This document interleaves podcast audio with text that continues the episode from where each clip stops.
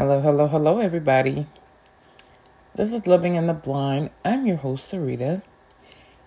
And in this little mini episode, I thought it would be interesting to come and share a recipe with you guys um, of a favorite fair food of mine that I actually made myself and I was blind when I did it. Um, it's actually the fried Oreos. And um, it turned out really, really good. Um, and I wanted to come and share this recipe with you guys. So, um, to get started, things you would need um, one stick of butter. It could be salted or unsalted, it really doesn't matter. Um, one cup of all purpose flour, um, one cup of milk, two eggs, and they really didn't have almond milk around too much um, when I did this recipe, but um, you know, you could, you know, substitute your regular milk for like almond milk, soy milk, whatever. Um, and um, a bag of Oreos. Um, and you're going to melt your stick of butter.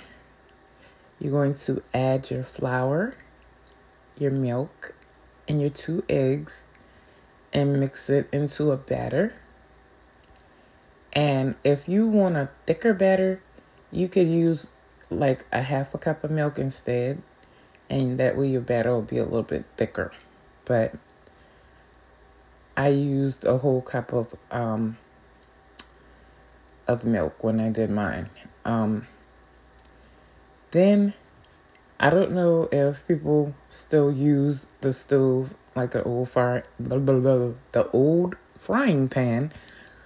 But when I did it, I did it on the stove inside um, a larger pot because I don't like the fact of um, grease being able to pop and splash out of um, a frying pan. So I did it in a in a pot. Um, and you're going to heat your oil. You can even use a deep fryer. Um, and you're going to heat your oil until it's nice and bubbly. And once it starts to bubble, you could use like a a little piece of the batter and kind of just get off a fork into um, the oil and see if it starts to kind of pop and bubble around. And as soon as it does, you know, it's ready to, um, your Oreos is ready to be dipped and put inside the oil.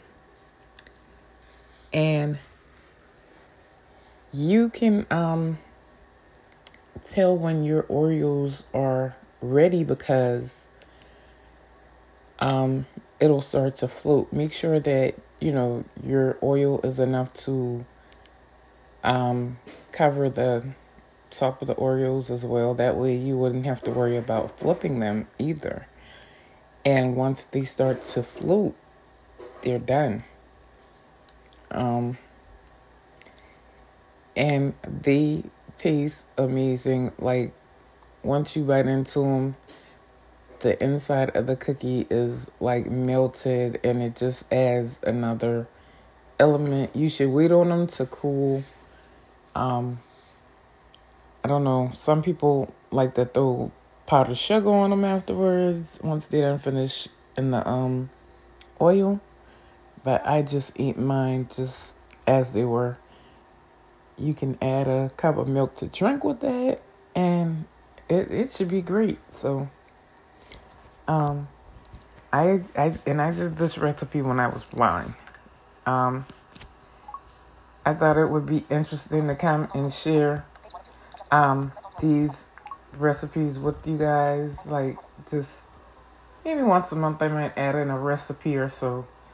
But um I just wanted to give you guys that good fear recipe and hopefully um it'll it'll it'll take you to a time when you were at the fair or um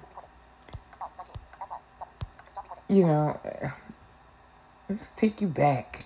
Just down memory lane. But um this has been living in the blind. I'm your host sarita. Please join me in the next one. Bye